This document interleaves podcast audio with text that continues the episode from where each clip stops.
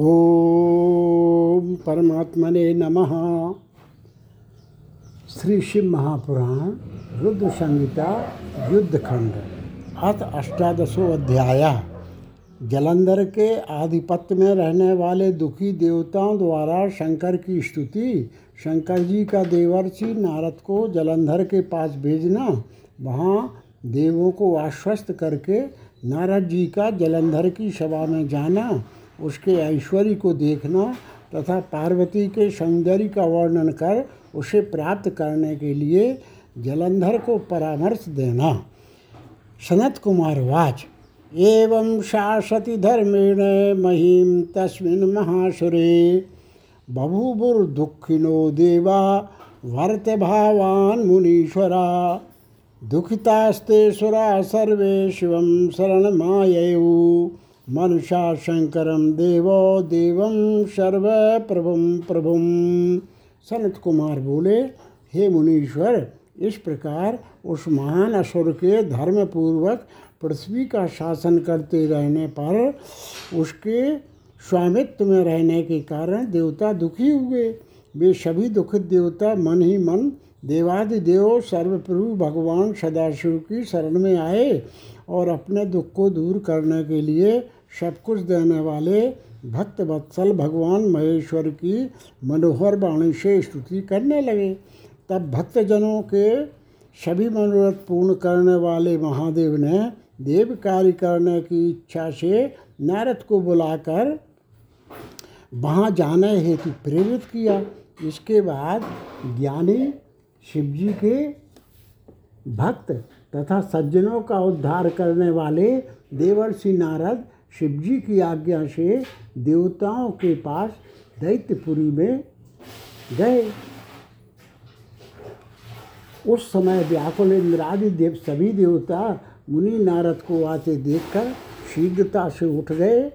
उत्कंठापूर्ण सुख वाले इंद्र आदि देवताओं ने नारद मुनि को नमस्कार करके प्रीतपूर्वक उन्हें आसन प्रदान किया। तदनंतर सुखपूर्वक आसन पर बैठे हुए उन मुनि को पुनः प्रणाम करके इंद्रादि दुखित देवताओं ने मुनीश्वर से कहा देवता बोले हे मुनि श्रेष्ठ हे कृपा कर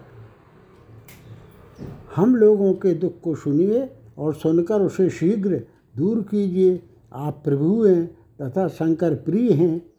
दैत्य जलंधर ने देवताओं को पराजित कर उन्हें अपने स्थान से हटा दिया। इस समय उसके स्वामित्व में रहने के कारण हम लोग दुखी तथा व्याकुल हैं।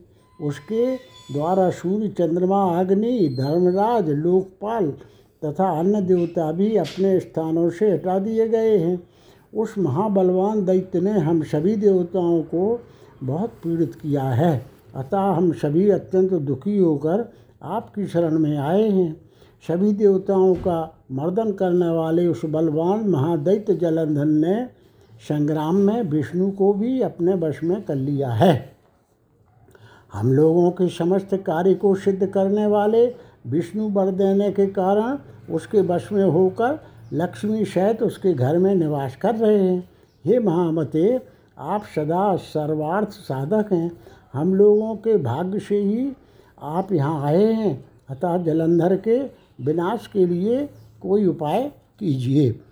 सनत कुमार बोले, उन देवताओं की यह बात सुनकर कृपा करने वाले वे मुनि श्रेष्ठ नारद जी उन्हें आश्वस्त करके कहने लगे। नारद जी बोले, हे देवताओं, मैं जानता हूँ कि आप लोग दैत्यराज जलंधर से पराजित हो गए हैं और अपने अपने स्थानों से हटा दिए गए हैं। अतः आप लोग दुखित तथा पीड़ित हैं। मैं अपनी शक्ति के अनुसार आप लोगों का कार्य सिद्ध करूँगा। इसमें कोई संशय नहीं है। आप लोगों ने बड़ा दुख उठाया है। मैं आप लोगों के अनुकूल हूँ। सनत कुमार बोले, ऐसा कहकर मुनि श्रेष्ठ नारद जी सभी देवताओं को आश्वस्त करके उस दानव प्रिय जलंधर को देखने के लिए उसकी सभा में गए।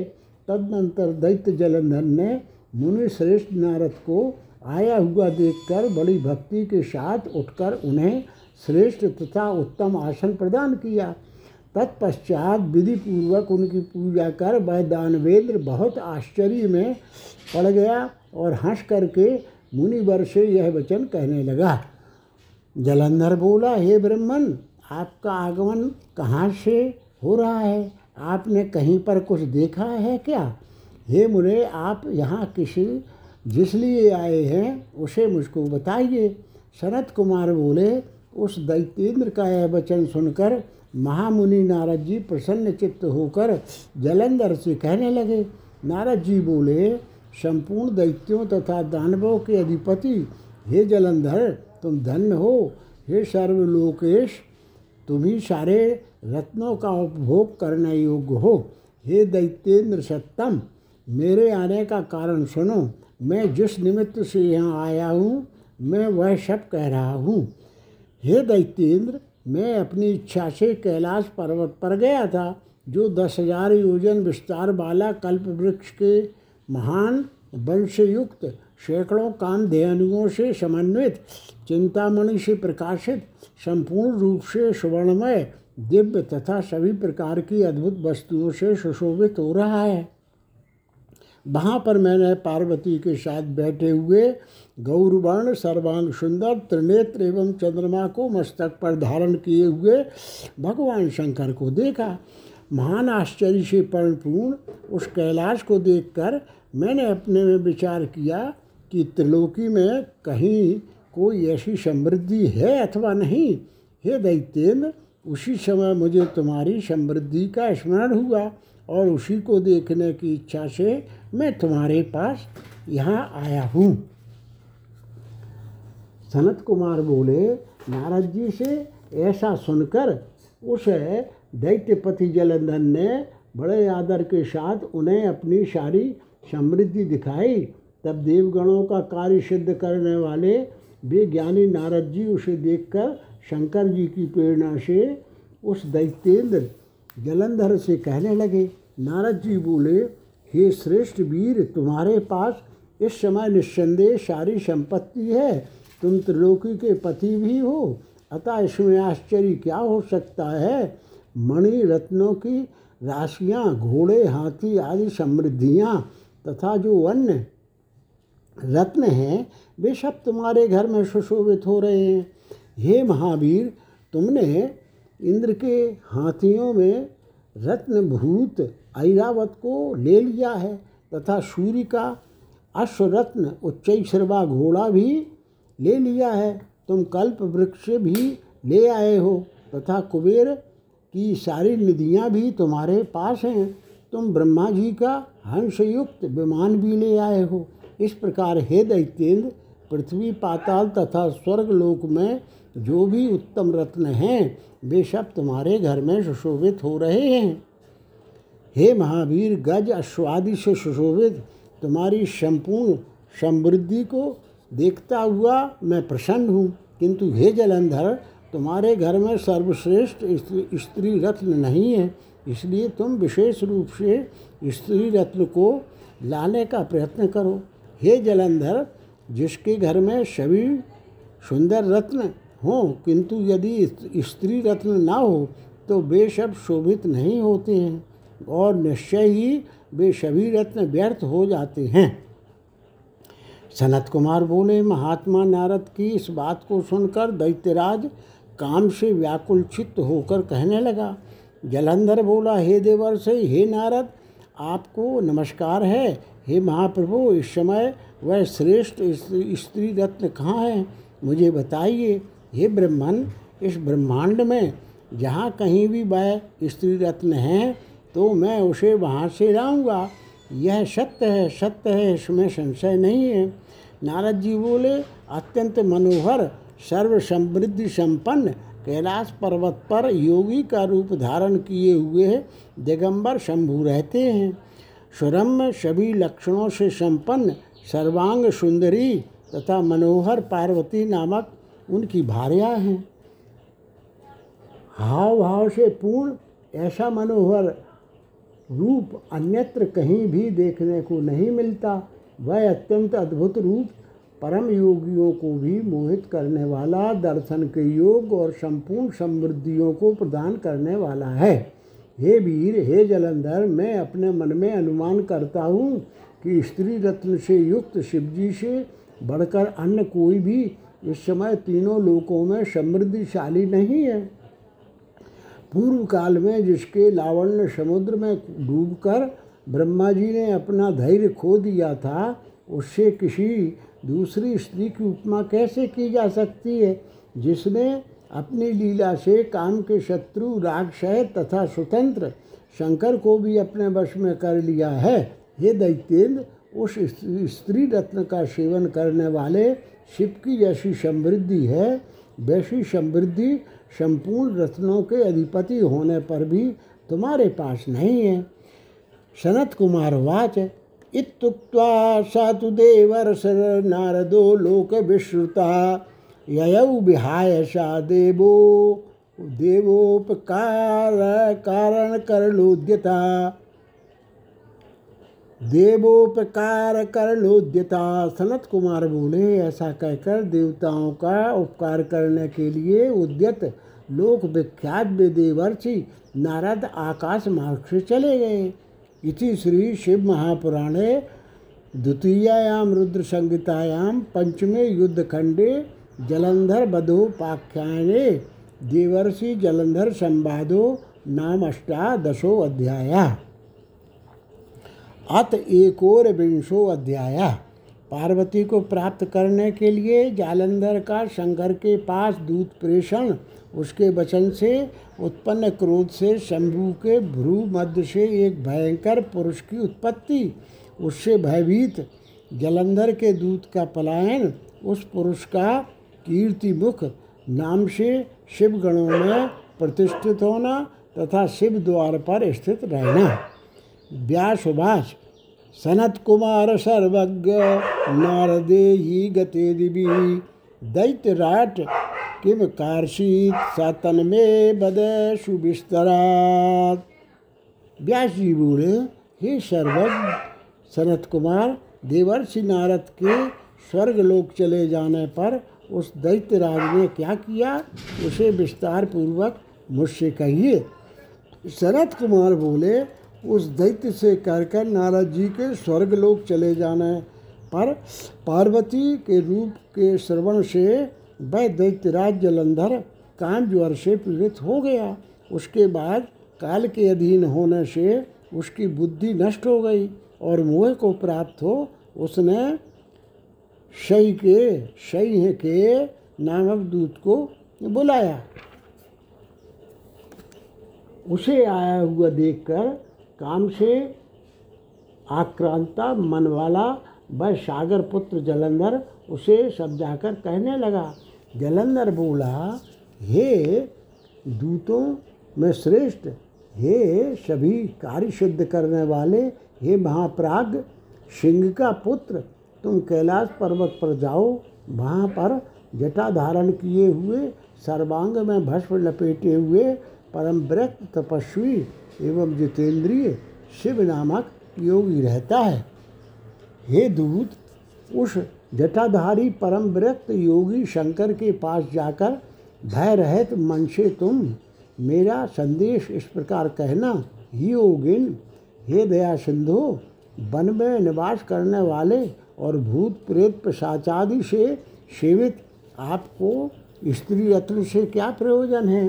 हे योगिन जब समस्त भुवनाधिपति मुझ जैसा स्वामी विद्यमान है, तब तुम्हें ऐसा करना उचित नहीं है। अतः तुम अपनी स्त्री रत्न, सभी रत्नों का सेवन करने वाले मुझे दे दो। तुम इस बात को जान लो कि सारा चराचर जगत मेरे अधीन है और त्रिलोकी में जो जो उत्तम रत्न हैं, वे सब मेरे अधीन हैं। मैंने इंद्र का इरावत हाथी, उच्च सर्वा घोड़ा एवं परिजात वृक्ष बलपूर्वक सहसा छीन लिया है। ब्रह्मा का हंसयुक्त विमान मेरे आँगन में विद्यमान है, जो रत्न स्वरूप महादिव्य एवं अद्भुत है। कुबेर के महापद्म आदि दिव्य निधि रत्न तथा सुवर्ण की वर्षा करने वाला वरुण का छत्र मेरे घर में है। सर्वदा विकसित कमलों वाली किंजल किनी नामक मेरे पिता की माला तो मेरे ही है और जलाधिपति वरुण का पास भी मेरे यहाँ ही है। मृत्यु की सर्वश्रेष्ठ शक्ति, जिसका नाम उत्क्रांतिदा है, उसे भी मैंने मृत्यु से बलपूर्वक छीन लिया है। अग्निदेव ने मुझे दिव्य परम पवित्र तथा कभी भी मलिन न होने वाले दो वस्त्र दिए हैं। इस प्रकार हे योगींद्र सभी रत्न मेरे पास शोभित हो रहे हैं। अतः हे जटाधर, तुम भी मुझे अपना स्त्री रत्न प्रदान करो। सनत कुमार बोले, उसका यह वचन सुनकर नंदी ने उसे भीतर प्रवेश कराया। तब अद्भुत नेत्रों वाला, वह सिंह का पुत्र राहु विस्मित होकर शिवजी की सभा की ओर चला। उसने उस सभा में जाकर अपने तेज से समस्त अंधकार को दूर करने वाले भस्म का लेप लगाए हुए महाराजोपचार से सुशोभित होते हुए अत्यंत अद्भुत दिव्य भूषणों से भूषित तथा सर्वांग सुंदर साक्षात देव देव महाप्रभु शिव जी को देखा। उनके तेज से पराभूत शरीर वाले राहु नामक उस दूत ने गर्व से शिवजी को प्रणाम किया और उनके समीप गया। इसके बाद वह सिंह का पुत्र शिव के आगे बैठकर उनसे कुछ कहने की इच्छा करने लगा, तब उनका संकेत पाकर उसने यह वचन कहा। राहु बोला, दैत्य एवं सर्पों से सदा सेवित तथा तीनों लोकों के अधिपति, जलंधर का मैं दूत हूँ और उनके द्वारा भेजे जाने पर आपके पास आया हूँ। वे जलंधर समुद्र के पुत्र हैं सभी दैत्यों के स्वामी हैं और अव्य त्रिलोकी के अधिपति हैं, सभी के अभिनायक हैं। वे बलवान दैत्यराज देवगणों के लिए महाकाल के समान हैं। आप योगी को उद्देश्य करके उन्होंने जो कहा है, उसे श्रवण कीजिए। हे बृखध्वज महादिव्य प्रभाव वाले तथा सभी रत्नों के स्वामी, उन प्रभु, दैत्यपति की आज्ञा को आप सुनिए। स्मशान में निवास करने वाले, सदा अस्थियों की माला धारण करने वाले तथा दिगंबर रहने वाले, तुम्हारी भार्या, वह शुभ हिमालय पुत्री पार्वती कैसे हो सकती है? वह स्त्री रत्न है और मैं समस्त रत्नों का अधिपति हूँ, अतः वह मेरे ही योग्य है। भिक्षा मांग कर खाने वाले, तुम्हारे योग्य वह नहीं है। तीनों लोग मेरे वश में हैं। मैं ही यज्ञ भागों को ग्रहण करता हूँ। इस त्रिलोकी में जो भी रत्न हैं, वे सभी मेरे घर में हैं। रत्नों का भोग करने वाले हम हैं। तुम तो दिगंबर योगी हो। तुम अपना स्त्री रत्न मुझे प्रदान करो, क्योंकि प्रजाएँ राजा को सुख देने वाली होती हैं। सनत कुमार बोले अभी राहु अपनी बात कह ही रहा था कि शंकर के भ्रू मध्य से वज्र के समान शब्द करता हुआ एक महाभयंकर पुरुष प्रकट हो गया। सिंह के समान उसका मुख था, उसकी जीव लपलपा रही थी, नेत्रों से अग्नि निकल रही थी ऊर्धकेश तथा सूखे शरीर वाला वह पुरुष दूसरे सिंह के समान जान पड़ता था। विशाल शरीर तथा भुजाओं वाला ताड़ वृक्ष के समान जांग वाला तथा भयंकर वह पुरुष प्रकट होते ही बड़े बेग से शीघ्रता के साथ राहु पर झपट पड़ा। तब खाने के लिए उसे आता हुआ देखकर भयभीत वह राहु बड़े बेग से भागने लगा, किंतु सभा के बाहर ही उस पुरुष ने उसे पकड़ लिया। राहु बोला, हे देव देव हे महेशान मुझे शरणागत की रक्षा कीजिए। आप देवताओं तथा असुरों से सदा वंदनीय, महान ऐश्वर्य तथा प्रभुता से संपन्न है। हे महादेव, हे ईशान, आपका यह महाभयंकर शिवक पुरुष मुझ ब्रह्मा, ब्राह्मण को खाने के लिए आया हुआ है। हे देवेश, हे शरणागत वत्सल, इस पुरुष से मेरी रक्षा कीजिए, जिससे यह मुझे खा ना सके। आपको बार बार नमस्कार है। सनत कुमार बोले, हे बोले, तब ब्राह्मण की बात सुनकर दोनों तथा अनाथों से प्रेम करने वाले प्रभु महादेव ने अपने उस गण से कहा, महादेव जी बोले, हे गण सत्तम, शरण में आए हुए राहु नामक ब्राह्मण दूतों को छोड़ दो, क्योंकि ऐसे लोग शरण के योग्य, रक्षा के पात्र होते हैं, दंड के योग्य नहीं होते हैं। सनत कुमार बोले, करुणामय हृदय वाले गिरजापति के ऐसा कहने पर उस गण ने ब्राह्मण यह शब्द सुनते ही राहु को सहसा छोड़ दिया। तब राहु को आकाश में छोड़कर वह पुरुष महादेव जी के पास आकर दीन वाणी में कहने लगा। पुरुष बोला, हे देव देव महादेव, हे करुणा कर हे शंकर, हे शरणागत वत्सल आपने मेरे भक्ष को छुड़ा दिया, हे स्वामन, इस समय मुझको भूख कष्ट दे रही है, मैं भूख से अत्यंत दुर्बल हो गया हूँ। हे देवेश, हे प्रभो, मेरा क्या भक्ष है, वो उसे मुझे बताइए। सनत कुमार बोले, उस पुरुष का यह वचन सुनकर, अद्भुत लीला करने वाले तथा भक्तों का कल्याण करने वाले कौतकी महाप्रभु ने कहा, महेश्वर बोले, यदि तुम्हें बहुत भूख लगी है और तुम भूख से व्याकुल हो रहे हो तो तुम शीघ्र अपने हाथों एवं पैरों के मांस का भक्षण करो। सनत कुमार बोले, इस प्रकार शिव जी के द्वारा आदिष्ट वह पुरुष अपने हाथों तथा पैरों का मांस भक्षण करने लगा।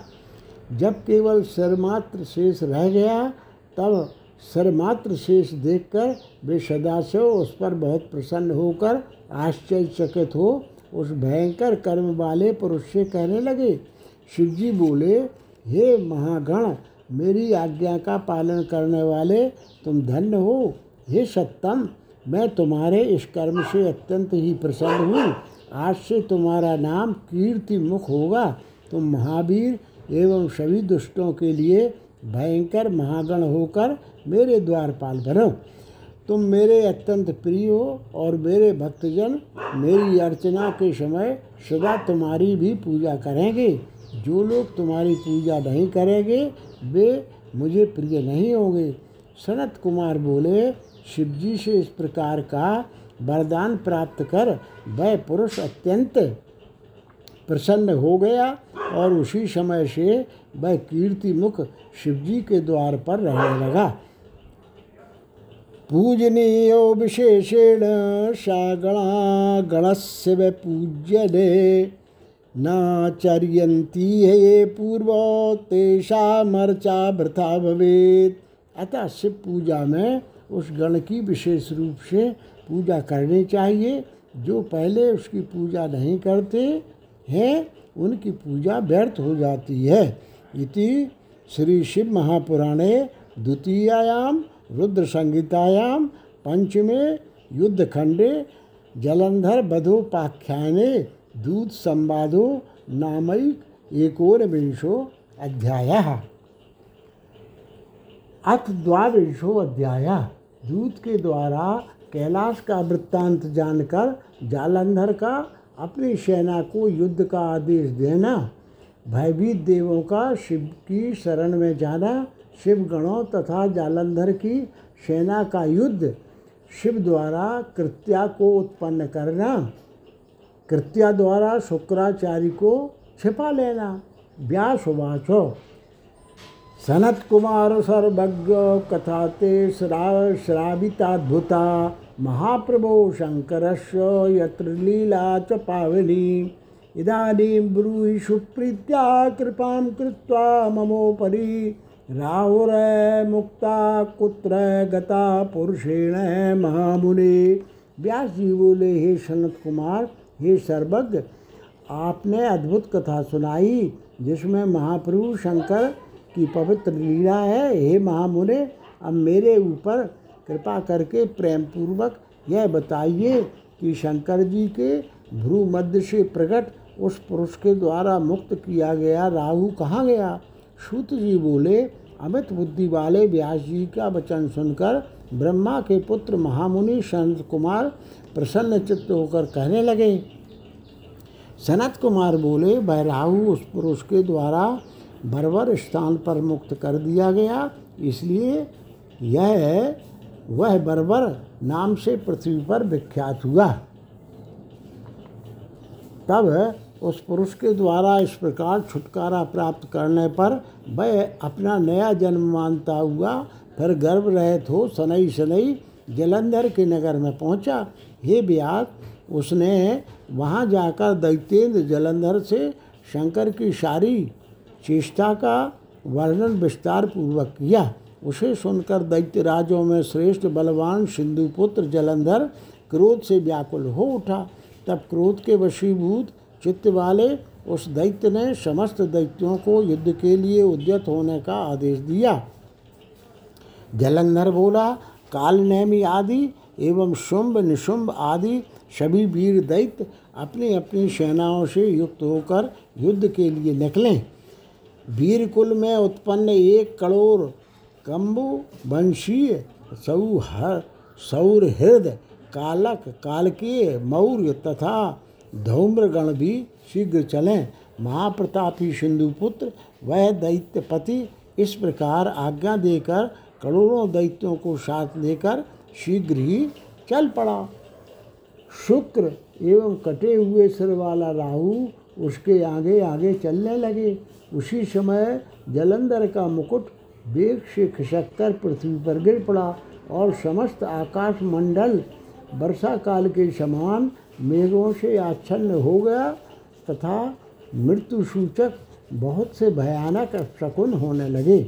तब उसकी इस प्रकार की युद्ध की तैयारी देखकर इंद्र सहित वे देवता छिपकर शिवजी के निवास स्थान कैलाश पर गए। वहाँ जाकर इंद्र सहित सभी देवता शिवजी को देखकर उन्हें प्रणाम कर कंधा झुकाए हुए हाथ जोड़कर स्तुति करने लगे। देवता बोले, हे देव देव महादेव, हे करुणा कर हे शंकर, आपको प्रणाम है। हे महेशान, हम शरणागतों की रक्षा कीजिए। हे प्रभु, इंद्र सहित हम लोग जलंधर द्वारा किए गए उपद्रव से अत्यंत व्याकुल हो गए हैं और अपना अपना स्थान छोड़कर पृथ्वी पर स्थित हैं। हे प्रभु, हे स्वामिन, आप देवताओं की इस विपत्ति को कैसे नहीं जानते। अतः आप हम लोगों की रक्षा के लिए जलंधर का वध कीजिए। हे नाथ आपने जो पूर्व समय में हम लोगों की रक्षा के लिए विष्णु जी को नियुक्त किया था, इस समय भी रक्षा करने में समर्थ नहीं है। अब भी उसके अधीन होकर लक्ष्मी के साथ उसके घर में रहते हैं और हम देवगण भी उसके वशवर्ती होकर वहीं रहते हैं। हे शंभो, हम छिप छिपकर आपकी शरण में आए हैं। इस समय वह बलवान जलंधर आपसे युद्ध करने के लिए आ रहा है। अतः हे स्वामन, हे सर्वक आप शीघ्र ही युद्ध में उस जलंधर का वध कीजिए और हम शरणागतों की रक्षा कीजिए। सनत कुमार बोले, हे व्यास ऐसा कहकर वे सभी देवता प्रभु को प्रणाम कर उन महेश्वर के चरण देखते हुए ब्रह्म हो। वहीं स्थित हो गए। तब देवगणों का यह वचन सुनकर शिवजी हंसकर विष्णु को शीघ्रता से बुलाकर यह वचन कहने लगे। ईश्वर बोले, हे के हे महा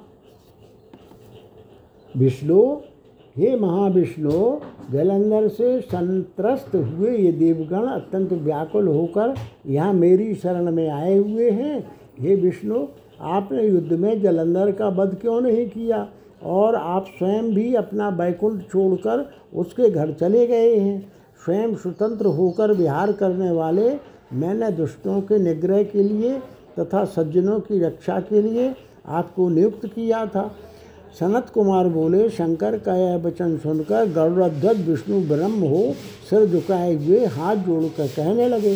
विष्णु जी बोले, हे प्रभु, आपके अंश से प्रकट होने वाले, होने तथा लक्ष्मी का भाई होने के कारण मैंने युद्ध में उसका वध नहीं किया। अब आप ही इस दानव का वध कीजिए। हे देवेश, वह महाबली तथा महावीर दानव, सभी देवताओं तथा अन्य लोगों के लिए लोगों के लिए भी अजय है।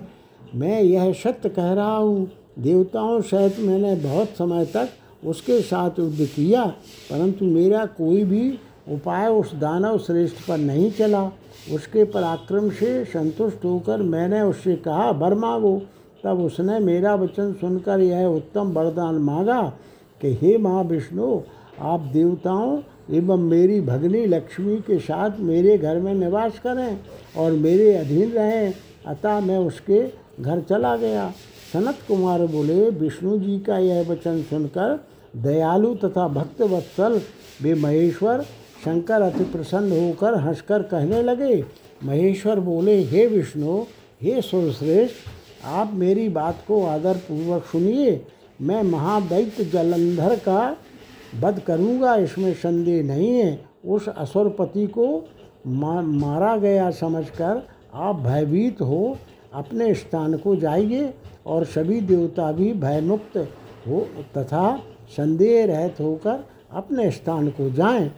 सनत कुमार बोले महेश्वर का यह वचन सुनकर रमापति विष्णु संदेह रहित हो देवगणों के साथ अपने स्थान को चले गए हे व्यास इसी बीच वह अति पराक्रमी तथा बलवान दैत्यपति युद्ध के लिए तत्पर असरों के साथ कैलाश के समीप पहुँचा और कैलाश को घेर कर तीव्र सिंहनाद करता हुआ काल के समान वह बहती सेना के साथ वही रुक गया।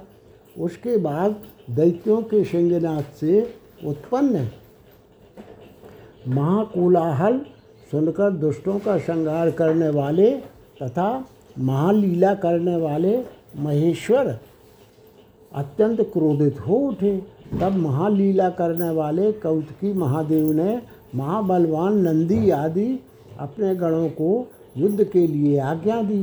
तब शिवजी की आज्ञा से नंदी, गजमुख आदि प्रमुख सेनापति तथा सभी गण बड़ी शीघ्रता से युद्ध के लिए तत्पर हो गए। वे सभी महावीर गण युद्ध के लिए क्रोध से दुर्मद हो, नाना प्रकार के युद्ध संबंधी शब्द करते हुए कैलाश पर्वत से उतरे। उसके बाद कैलाश की उपत्यकाओं में प्रमथ गणों और दैत्यों में अस्त्र शस्त्रों से घोर युद्ध होने लगा। उस समय वीरों में हर्ष उत्पन्न करने वाली भेरी, मृदंग तथा शंखों की ध्वनि, ध्वनियों और हाथी घोड़े तथा रथों के शब्दों से नादित हुई पृथ्वी कंपित हो उठी। शक्ति तोमर, बाण मूसल प्राश एवं पट्टिशों से आकाशमंडल मोतियों से भरा हुआ जैसा लगने लगा।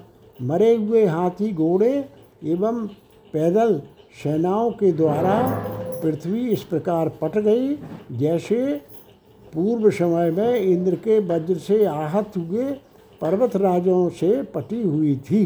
उस समय प्रमथों के द्वारा मारे गए दैत्यों एवं दैत्य के द्वारा मारे गए प्रमथों के मज्जा, रक्त एवं मांस के कीचड़ से पृथ्वी व्याप्त हो गई, जिससे उस पर चलना असंभव हो गया। तब शुक्राचार्य प्रमथ गणों के द्वारा युद्ध में मारे गए दैत्यों को मृत संजीवनी विद्या के प्रभाव से बारंबार जलाने लगे। उन्हें इस प्रकार जीवित होते देखकर व्याकुल तथा भयभीत अब सभी गणों ने देव देव शिव जी से शुक्राचार्य की सारी घटना निवेदित की।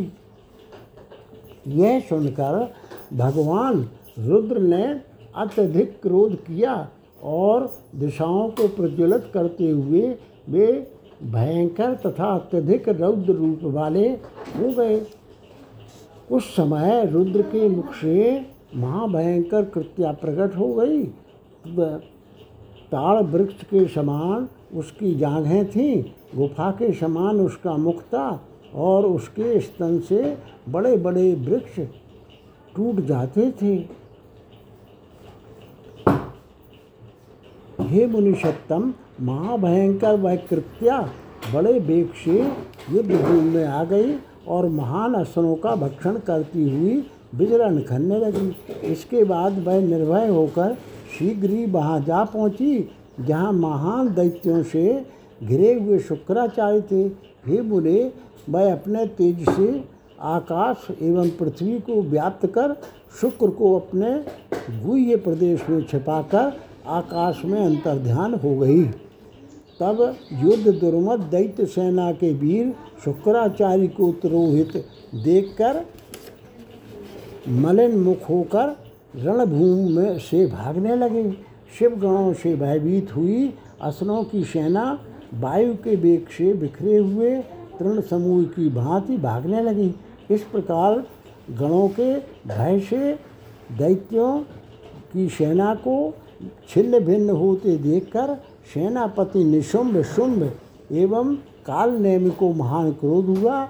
उन महाबली तीनों सेनापतियों ने वर्षाकालीन मेघ के समान बाणों की वृष्टि करते हुए गणों की सेना को भगाना प्रारंभ किया। उन असरों के बाण सलभ समूहों की भांति आकाश तथा सभी दिशाओं को व्याप्त कर गणों की सेना को कपाने लगी।